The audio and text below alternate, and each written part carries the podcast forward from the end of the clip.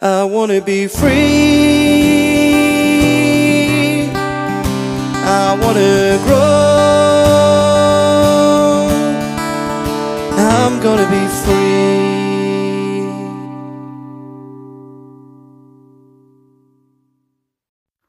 Hi everyone, it's so great to be sharing with you yet again on this 10 in 10 platform session.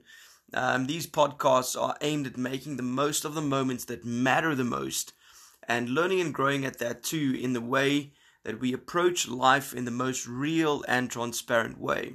Thanks for taking the time to listen today. Uh, in our household, we started focusing on including many new dishes uh, to our meal plan ideas, and with every new experience, we can shout out like any good restaurant, order up.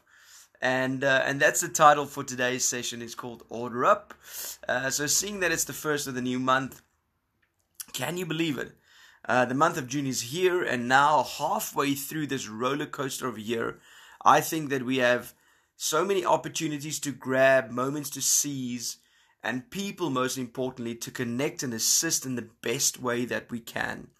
Uh, this will be at your work, at your home, your community, and every other influential space uh, open to us. A very close friend of mine um, relabeled this term that we make use of during this time period uh, that we make use of and say that it's called a new normal. And he, he relabeled it in this way and he said to be, um, to use every opportunity, um, we could rather enhance things. So instead of calling it a new normal, we could rather enhance it.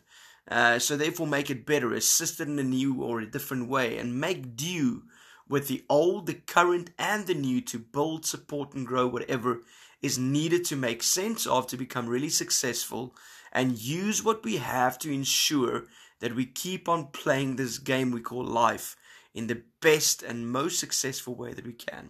And I agree with him. I think that whatever needs to be new, on the one hand, uh, so to replace what's needed for the future, or then to make better therefore enhance what is working to build a strong momentum flow if you want. Because snowball effects uh, they take time and whatever we do consistently either positive or negative will either catch up with us and it will catch up and even from time to time take us over.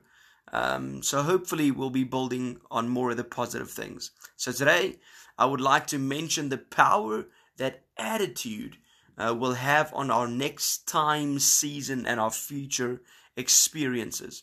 There is so much to be said um, about the way or our attitude um, because it has an impact on our progress. One of my favorite movies, once again, um, is Equalizer One, and it and I remember Denzel Washington speaking about it, saying that it's always about progress, not perfection. So once again, our attitude has this impact on the way that we progress.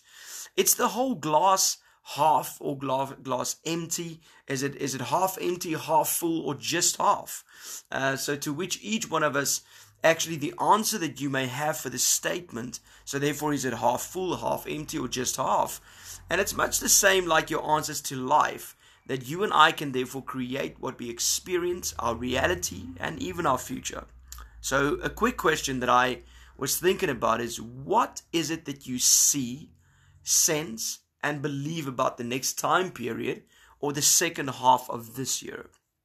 For some of us, the next is very strange, unpredictable, and even scary. And today I want to address the real challenges and hopefully, not hypefully, talk to you. You see, at the start of 2020, I thought about what my one word connection slogan, if you want, or anchor word would be.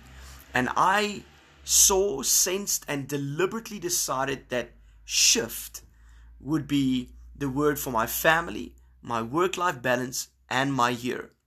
So I guess what you and I choose to hold on to when everything seems to be out of control, and funnily enough, um, I think all of us have learned that we have far less control over things than what we thought.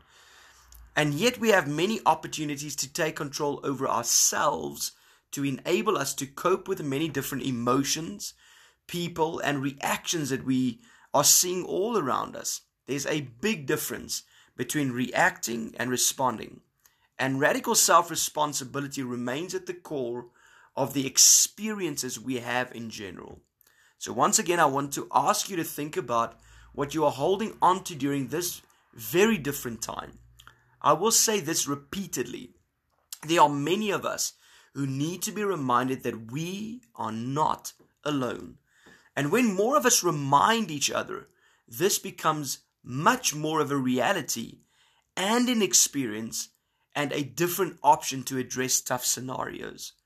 Something that I have found to be very effective is a choice that another very good friend of mine, hey partner, um, and I have made. We we have this pact with one another that when I think of you or when he thinks of me, um, I make contact quickly. I either call, I send a message, an emoji, arrange a call, so that we make sure that we are growing in our response time to make better connections, but also faster connections or quicker connections. This has been so helpful to to me both on the giving and the receiving part of this. Because I've experienced I've experienced the joy and the motivation to keep on checking in with others and and the impact it has on them. And when I receive calls like that uh, it makes such a difference for me. So therefore please please again remember that uplifting remains just that. We are lifting each other up. So therefore spread the hope. Make that call be a different connection. Be a movement, as Bob Goff says. And then finally, when taking the time to think deeply, you and I can use the following tangible connect in this way. It's the importance of the routine reflection.